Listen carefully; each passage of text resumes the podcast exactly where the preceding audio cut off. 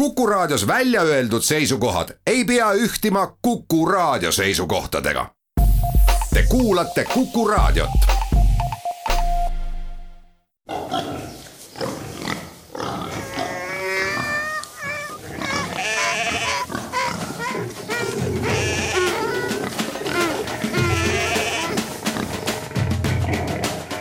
loomult loom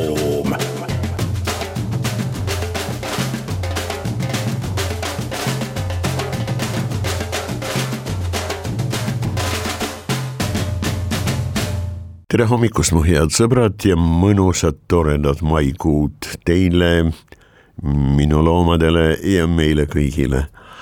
vaadake, see aprillikuu, mis nüüd äsja lõppes, no on äärmiselt tähtis nii-öelda fenoloogiliselt kõikide taimsete koosluste jaoks loomulikult sellega ja mitte ainult sellega, loom või loomade koosluste jaoks ja loomulikult muidugi põllumajandusele.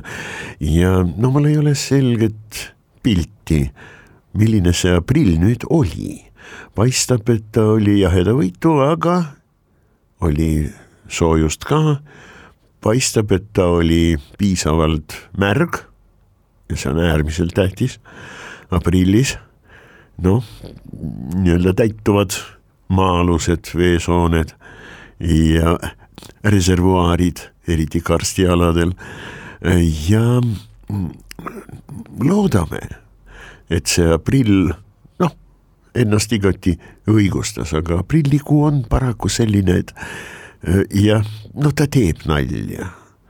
vot eelmine kord, nädal aega tagasi, rääkisin teile aprilli naljast, mida minuga tegi, ilma naljata tegi see Kühnok Luik, keda me võtsime Kasari jõe luha ujudes seal kummipaadiga paati ja keda ma päästsin vot nendest kaanidest, kes otsisid sooja tema vahanaha ja silmalaudade peal.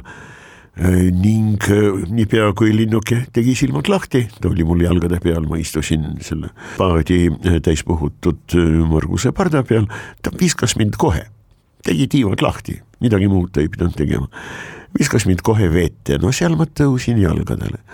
aga teinekord ikka aprillis, ikka säina ajal, see oli siis ka kuskil kümnes, üheteistkümnes võib-olla võib-olla kaheteistkümnes, neljateistkümnes, aga noh, mitte, mitte aprilli teisel poolel, ikka esimesel. ja Säinad maanteesilla, vana maanteesilla all, Kasari oli väga kõrge. noh, te olete kindlasti sõitnud.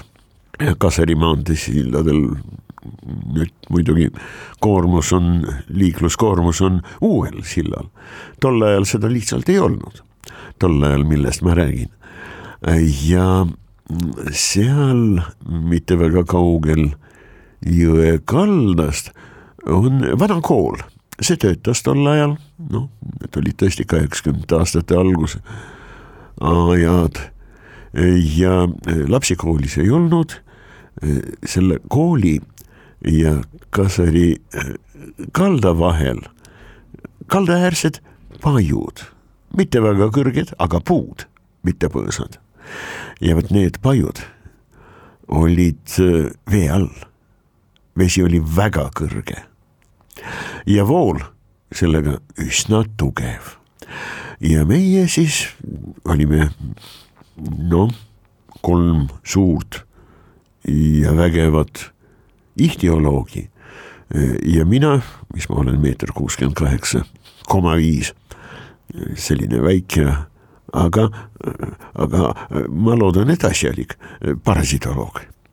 kõik me olime paadis ja loomulikult meie suurepärane püügispetsialist oli siis selle püügiagregaadiga ja vastava kahvaga, oli siis paadi ninas ikkagi, jaa,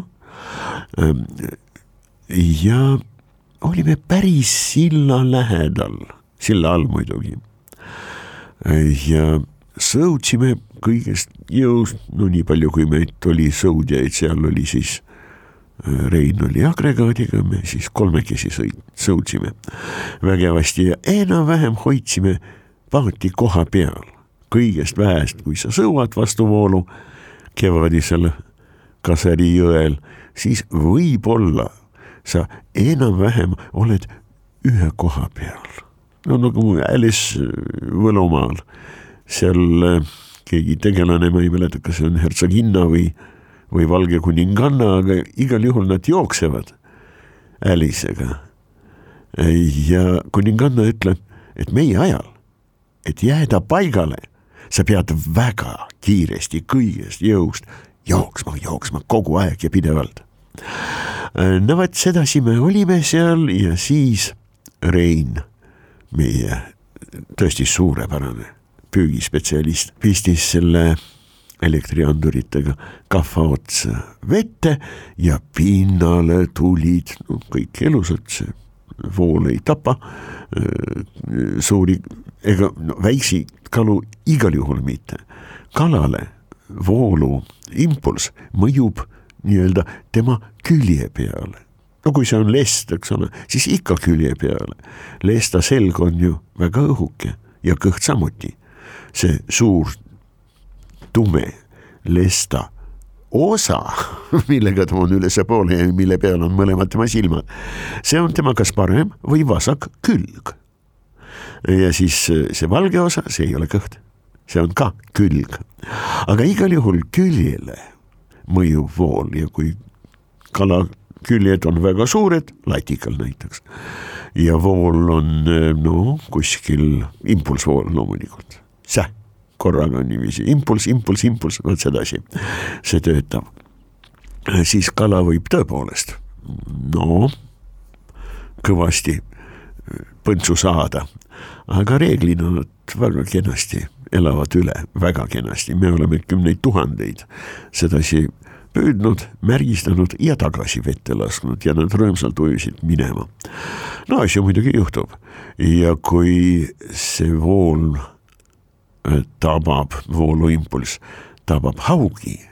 vot haugil on selline äh, reaktsioon vooluimpulsile ja mitte ainult vooluimpulsile.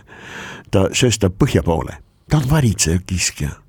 nii et kohe sinna pimedusse põhja poole ja kui ta sööstab väga võimsalt ja te teate äh,, haug, noh valge lihaga enamasti kala, aga valge või hele lihaskude on ideaalne selleks, et teha jõulisi, aga vot selliseid akordseid järske liigutusi. no varitseja kiskja, muidugi peab olema valge liha, selge see. nii et haug, ta võib nii jõuliselt saades vooluimpulssi põhja poole söösta, et jääb oma krokodillilaadse pea pidi mutta kinni. midagi halba temaga ei juhtu, aga kätte sa teda enam ei saa aga igal juhul, vaat seal maanteesilla all, kui Rein pistis seda oma kappa vette, vajutas vastavale nupule, siis suured seinad ja neid oli seal ilmselt sadu. kõik tulid korraks pinnale ja keegi karjus ankur vette ja see mees, kes meil ahtris oli, viskas noh, õhinal vette mitte tormi ankrut, mis on lihtsalt suur kivi köi otsas, mis noh, pidurdab laevakese või paadikese liikumist, eks ole, vaid ta viskas päris ankrut käpadega ja see võttis kohe põhjast kinni. aga Kasari vool oli nii tugev et ta keeras momentaalselt meie, see on ju lame põhjaga kummipaad. paadi keeras ringi nii-öelda ninaga allavoolu poole ja paat tõusis püsti ja mina, kes ma oma hääruga istusin jälle ja ikka sama paadi, sama ümmargus parda peal, vot siis ma leidsin ennast paari-kolme meetri kaugusel paadist. ja ega see ankur kuigivõrd kaua ei pidanud, paat juba kenasti noh, triivis nii-öelda allavoolu ja mul sõuda paadi juurde, aga loomulikult sügavus oli seal väga tõsine. nüüd mitte mingil moel seal ei saanud püsti tõusta. nii et ma siis ujusin kenasti kalda poole ja tuli ujuda päris pikalt. ma tundsin jalgade all, noh, kummikud loomulikult, kalurikummikud, vatijoop ja nii edasi. Õnneks korralik selline kampson, kõrge, kõrge paksu kraega. mütsi mul muidugi ei olnud, aprillis ma mütsi ei kanna. nii et kukal mul ei jahtunud. noh, pealegi ma sõutsin tõesti elu eest, aga ma jalgade all tundsin vot nende kaldapealste pajude latva oksi. ai, see oli mõnus. tähendab hiljem muidugi tundsin mõnu, siis loomulikult noh, auto oli sealsamas. mind viidi Matsalu keskusesse, seal parajasti köeti sauna, nii et olin üksinda saunas no ja siis loomulikult külmarohtu võtsin päris palju ja mitte mingit muud mõju peale sooja, see neljakümne kraadine läbipaistev, värvitu ja mitte magus jook, mitte mingit muud mõju ei avaldanud. Ja ma ei külmetanud, mitte midagi halba minuga. Ei juhtunud, kuid elamus oli aus. Veetemperatuur oli siis natukene üle kahte kraadi, umbes kaks koma üks, kakskümmend kaks pluss Celsiust, jah. aprillinaljad, aga teeme veel ühe väikese pausi, jah. ja siis ma pean äh, korrektsiooni oma jutu, eelmise jutu äh, juurde äh, korrektsiooni teile pakkuma, aga kõigepealt väike paus. Loomult. Loom.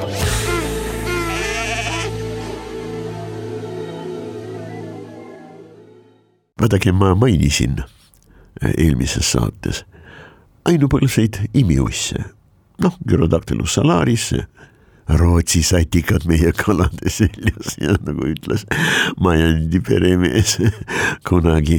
Ja siis ma loomulikult kaldusin natukene vot nende ainupõlvsete loomade äh, Ähm, nii-öelda äh, eluolude suunas kaldusin oma põhijutust kõrvale, sest nad on väga huvitavad loomad.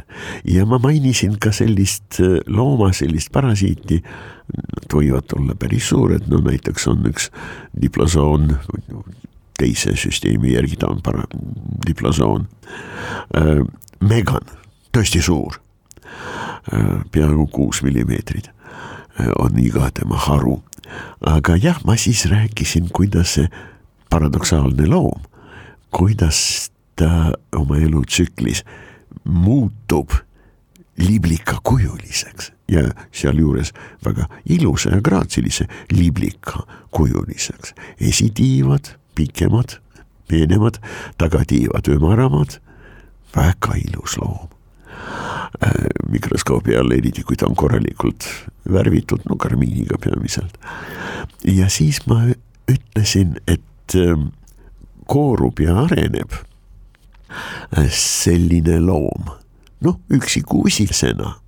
ja ma ütlesin, et see, selle ussi teaduslik nimetus on Marita. vot see on mööda, mis mööda ütlemine ja ma tean, miks mul see Marita tuli keele peale, Panorpa on õige nimetus diplosooni perekonna vastsetele Panorpa. Ja kaks Panorpat saavad kokku, igaüks on isane ja emane korraga, nad on hermafrodiitsed, siis nad nii-öelda enam-vähem keha keskelt, noh, lähevad lamama üksteise peale ja kasvavad kokku eluks ajaks miks ma ütlesin Marita ja mis asi on Marita? Marita või Marit on kahepõlvse imiussi valmik, suguküps loom. Äh, ma tulin äh, saadet tegema otse arstide, infektsionistide ja parasitoloogide arstide juurest vahetult ja käisin ma nende toredate, no kui ma julgen öelda, arstide kohta kolleegid siis ainult selle poolest, et äh, professionaalne arst, parasitoloog, kellega ma äh, kohtusin. Äh, ja mina olen professionaalne zooloog, parasitoloog, aga loomulikult mingi arst ma ei ole. nii et kui, andke andeks, aga noh, kolleegidest on juttu, kolleegid kutsusid vaatama väga huvitavaid objekte, mikroskoopilisi ussimunad olid kenasti preparaadi peal, määrasime ussi ära, see ei olnud probleem. ja vot selle ussiga, kahepõlvne imiuss, äh, lantseti kujuline nii-öelda jah, äh, kalamaksakaani sugulane, päris pikk, umbes viie-kuue millimeetri pikkune. Ja, ja suurepärane preparaat, no ideaalselt tehtud preparaat oli see, mida näitas mulle doktor ja see oli Marita, suguküps loom, kellel olid munad sees, kõik ilusti värvitud. no munad on siis pruunikad ja, ja eri värvi, roosat ja punakat ja kergelt lillakad on kõik siseorganid, nii et sa näed neid ja saad mõõta. niiviisi sa määrad parasiidi ära. mõõt-, mitte mõõte, mõõtes ei ole seda võimalik teha. sa pead mõõtma, see on täpne tegevus, ütleme nii, no teadus ka muidugi. ja see Marita oli mul niivõrd silmade eest, kui ma tegin seda juttu hoopis teistest ussidest, et Panorba asemele ütlesin Marita. järjekordne, vähemalt mis minusse puutub. Minu nii-öelda kulul.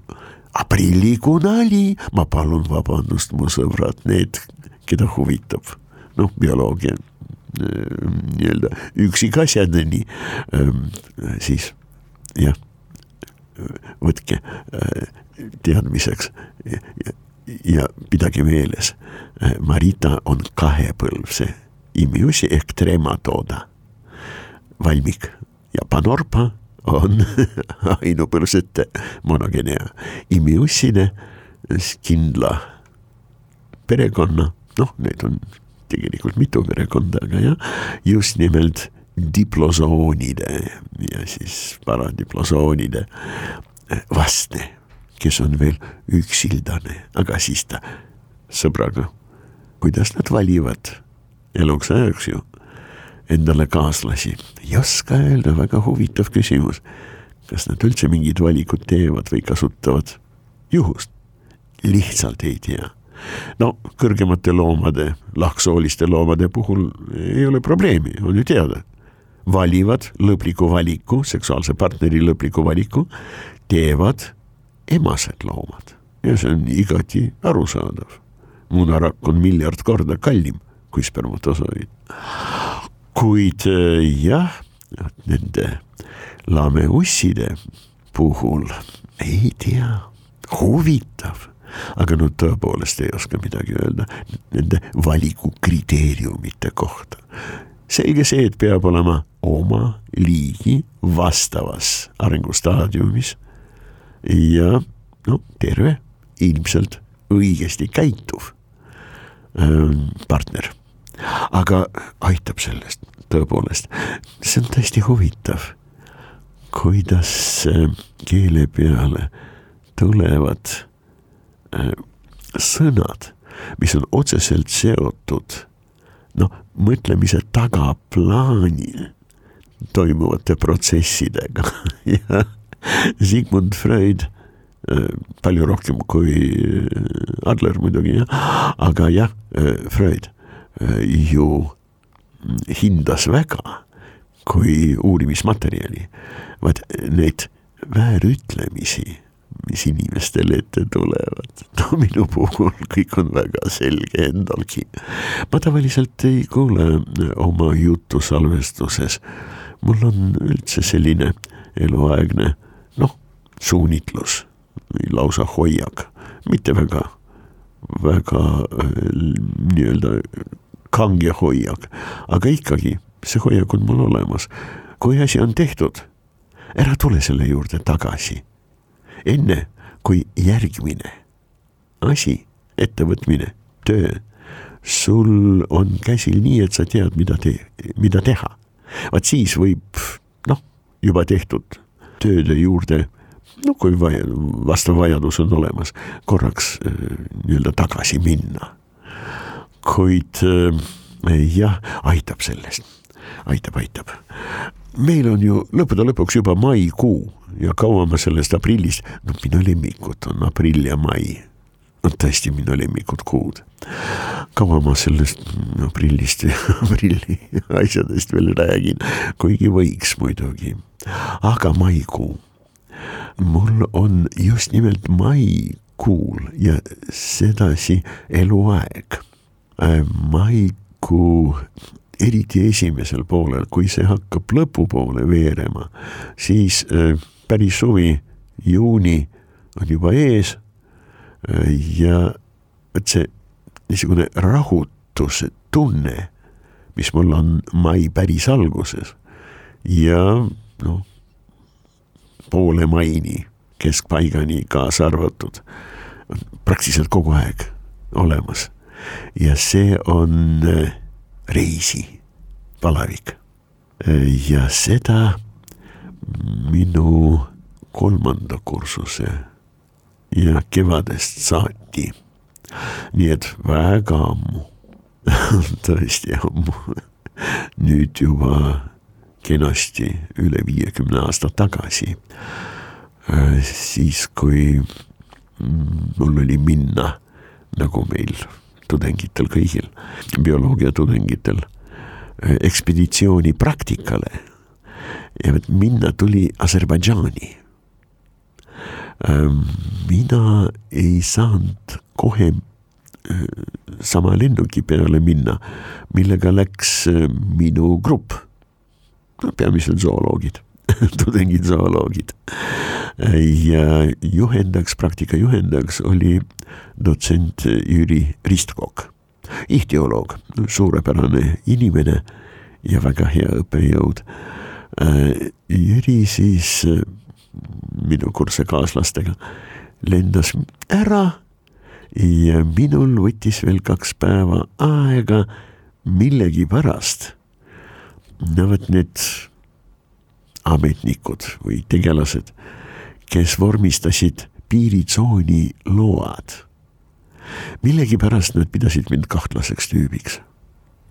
ja me pidime kõigepealt minema just nimelt Nõukogude Liidu ja Iraani vahelisse piiritsooni Lemkorani kaitsealale. ja Lemkoran oli no nii nagu Saaremaa, nagu kõik meie saared oli piiritsoon.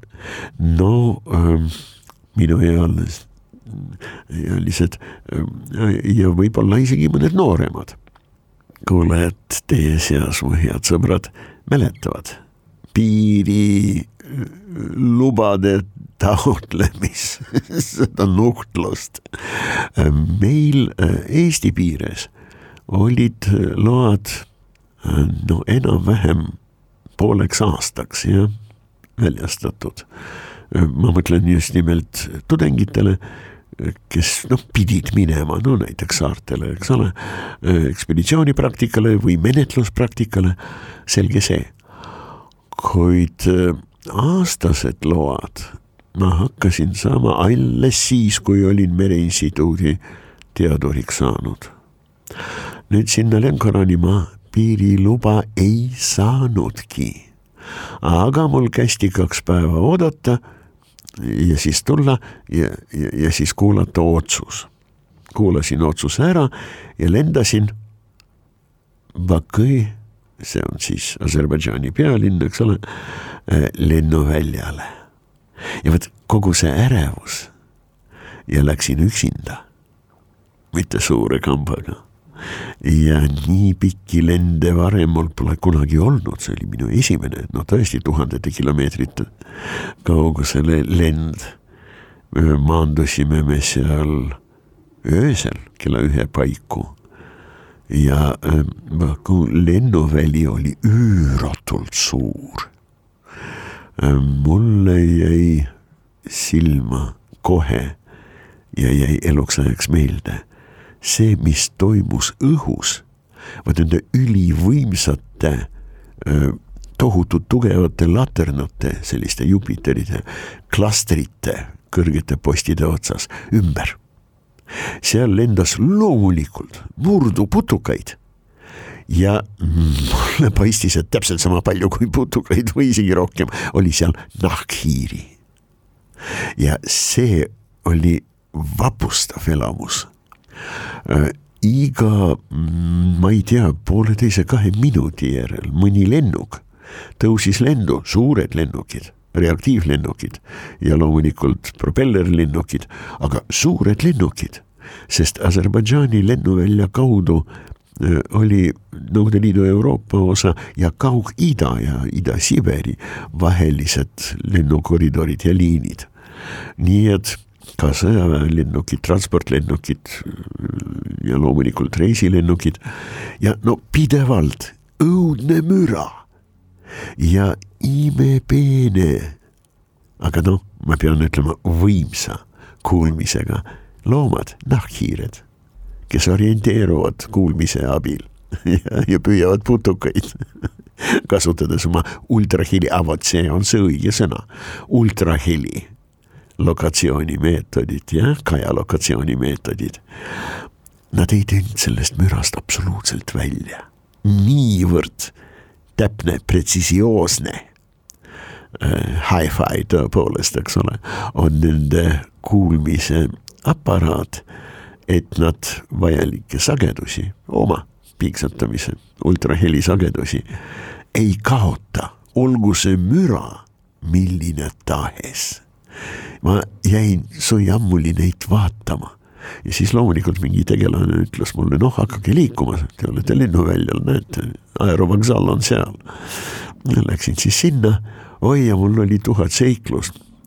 Äh, alles nädala pärast või isegi rohkem kui nädala pärast sain ma oma grupiga kokku ja see oli väga tore.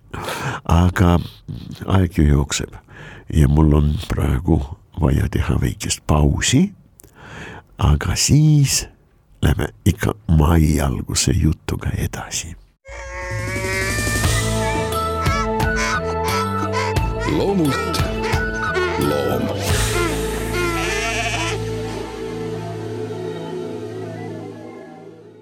teine mai. äsja oli volbriöö ja kõik kõige tähtsamad viljakusega, see tähendab ka ilmaga. Seotud nõiad ja nõiakesed. Pidasid pidu, noh, kas Bloksbergi või Brokeni peal Saksamaal, ma ei tea, kas Eesti nõiad lendavad sinna Saksamaale Volbriööks.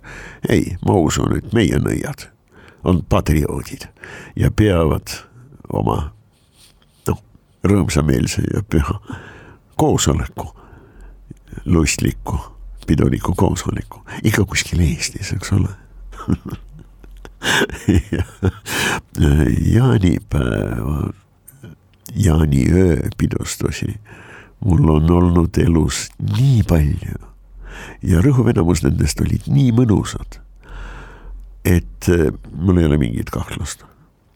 kui mõni tore nõiake, no armastab jaanipäeva paiku, ikkagi kesksuvi nii-öelda, eks ole, midsama pööripäev, äärmiselt tähtis, äh, siis kindla peale ta äh, tegutseb Eestimaal loomulikult. kuid Volbriöö, jah, see tava on Euroopas ülilevinud ja üliürgne no Euroopas, Lääne-Euroopas, ka Inglismaal ja mitte ainult, ka Ida-Euroopas, Kesk-Euroopas äh, valiti ju mai just nimelt esimesel mail, äh, mai krahvi või lausa mai printsi või kuninga või vürsti. Ja siis grafinnad ka ja oi, kõik need toredad lood äh, on vaat vahetult seotud sellega, et lõpeb. Aprill, algab maikuu, jah, väga märgiline aeg, kuid jah, isiklikke kogemusi, no ma mõtlen kohtumisi, kohtumised nõidadega, eks ole, nõiakestega, palun vabandust. mul minu elus leidsid aset ikkagi rohkem nagu jaaniööl. aga sinna on aega, vaata et kaks kuud peaaegu. Jah, nii et maikuu, mul on rahutus. Terves kehas igal aastal. Ja maikuus, aga tublisti hiljem loomulikult, siis kui ma olin juba äh, noh, Meriinstituuti mitte enam, isegi mitte enam noor, noorem, olin siis korraks vanem teadur vist või lihtsalt teadur, aga igal juhul mitte enam, ammu enam mitte noorem teadur. Äh, läksin ma just nimelt maikuus, üheksakümnendal aastal esimest korda oma elus raja taha. ja kujutage ette, lendasin, no siis ma olin terve seltskonnaga. me äh, lendasime, me sõitsime kõigepealt Moskvast Kiievi raudteejaamast äh, Budapesti, olime kolm päeva seal. see oli, kui ma ei eksi, esimese intifada aeg ja turvamehi uusi automaatidega oli ikka Ungaris lennujaamas murdu. tõsi küll, nad olid kõik ungarlased ei inglise keeles eriti ei rääkinud, aga nad olid väga tähtsad ja nende poole pöörduda ei olnud mingit mõtet, nad ikka valvasid. nojah, aga see selleks. Budapestist äh, Tel Avivi juures või lähedal olevasse Lodi rahvusvahelisse lennuväljale. me jõudsime jälle, pikk lend ja jälle kell üks öösel. aga no vot, see oli hoopis teine tunne. see oli umbes, ma ei mäleta, ka kevadel. see oli mais. Ma ei ole isegi selles praegu kindel, ma räägin ju teile puhtalt mälust võttes materjali. aga igal juhul Budapestis oli päris jahe, no kuskil neli-viis-kuus kraadi, seda ma mäletan küll. naljalt äh, välisooloog ilma naljalt ei unusta aga see selleks, igal juhul me astusime sellest mõnusast, aga noh, mitte palavast atmosfäärist, mis oli selle suure no tšarterlend oli loomulikult suure-suure lennuki salongis. me astusime välja ja tunne oli nagu ülivõimsalt, peamiselt magusate parfüümidega lõhnastatud imepehmesse vatitekki näoga astud niivõrd seal oli kuskil kakskümmend seitse, kakskümmend kaheksa kraadi vähemalt arvatavasti ikka üle kolmekümne ja, ja need lõhnad, absoluutselt vapustav elamus. aga eks ma hiljematel aegadel lendasin jällegi ja mitte enam nii palju maikuus, vaid rohkem sügise poole, no troopikasse. sa lähed ikka sügise poole või varakevadel, no ütleme märtsis veebruaris-märtsis on mõtet minna, no näiteks no kasvõi Jordaaniasse, Iisraeli, Egiptusesse. veebruari lõpp, märtsi algus, parem isegi veebruari lõpp. ja kui vähegi võimalik, kohe kõrbesse, see õitseb siis. ai, kuidas kõrb õitseb märtsis-aprillis. Äh, noh, kasvõi see kivikõrb mis on Siinai poolsaar, eks ole, ja lähedal olevad kõrbealad, osad, no Negev näiteks, eks ole. ja neid kõrbesid on ju seal päris palju üksteise küljes kinni. see on ju Siinai ala, üürotu ala. see on ju antiikaja kreeklastel olnud kivine Araabia oli õnnelik Araabia, emiraadid siiamaani on suhteliselt õnnelik, no kui Jeemenit jah, jah, mitte mainida, aga jah äh,, siis on olemas liivane või liiva Araabia, see on Saudi ala. ja kivi või kivine Araabia, vot see on Siinai. ai, kuidas see õitseb, absoluutselt unustamatu, lausa uskumatu elamus ähm,. olin peduiinidega natukene rändamas õhtul tulin telgist välja, noh, valgust oli veel.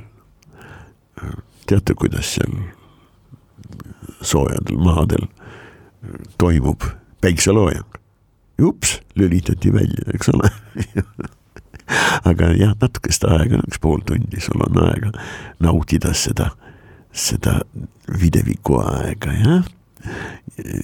Loomulikult absoluutselt selge taevas, kiiresti kahaneb valgustus ja telgi juures kivid. no see ei olnud kaugel Arodi linnast, aga jah, Negevi kõrb see ikkagi oli ja kivid kiilakate peadega, aga lillepärjad ümberringi. madalad, väikesed, aga imekaunid kõrbelilled, hästi palju kannikeste sugulasi, aga loomulikult ka igasuguseid teisi. ma loomulikult ei ole üldse pädev kõiki neid mälu järgi igal juhul mitte ära määrama, kannikesi loomulikult tunned kohe ära ja nende lähisugulasi. ja nüüd kujutage ette, lilledest õi-, elusatest õitsvatest lilledest pärg, selle enam-vähem ümariku kivi ümber ja kivi nii-öelda lagib ja on paljas, paljas kivi. noh, mõnuled seal jood oma kohvi. beduiinid ei pane suhkurkohvi sisse Äh, vaid panevad väga palju suhkurt reeglina tee sisse. ja kui ma küsisin, miks nad sedasi teevad, nad väga tähtsal moel mulle seletasid. Kohvi sisse sa ei pane midagi, sest see on kohvi. püha jook eriline jook, no Etioopia päritoluga on ju vähemalt meie kohvid kohvi perekonnas on hästi palju liike, sadakond vähemalt. aga jah, see on Etioopia päritoluga. jah, araabika kõik on õige.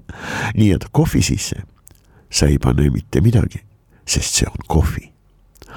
aga tee sisse sa paned palju suhkurt, sest see on hea magus. mitte midagi ei ole vastu vaielda olen täiesti nõus sellise suhtumisega asjasse jah, aga igal juhul joon oma viimase kohvi. noh, andke andeks, ma olin suitsetaja, kui tõtt-öelda olen ka praegu.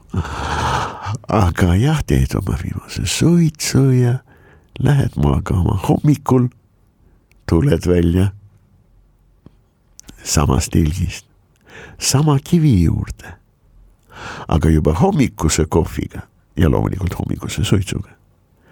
vaatad seda kivi ja see ei ole enam kiilas, ta on üleni kaetud õitsvate, madalate, väikeste, aga no, no hiilgavalt, ma ütleksin triumfaalselt õitsvate lilledega. oh jaa, maikuu, kena, kena kuu, loomulikult meil on suurepäraseid, hästi huvitavaid putukaid, kelle nimedes, kas ladinakeelses või ka eestikeelses, on maikuu kuidagimoodi kaasatud. noh, näiteks suured ilusad liblikad mailased. Väga ilusad liblikad, sirelikarva, tagatiivad sirelikarva ja kaks tumedat, tumedat sellist nagu kaart ja teisel liigil on äh, roosakas punased tagatiivad ja ikka need kaks kaart. aga jah, on olemas ka üks mardikas ja see on villimardikas tema erilised vedelikud, ekskreedid tekitavad ville, noh, tundlikul nahal. Äh, jah, tema nimi on küll Melo Proskarabeos, aga õige mitmes keeles, ka vene keeles, ta on jah, maiga seotud, aga loomulikult on olemas üks põrnikas kes on lihtsalt maipõrnikas, kuid minu aeg on tänaseks läbi ja nendest loomadest praegu rääkida ma ei jõua. ma usun, et me mainime neid.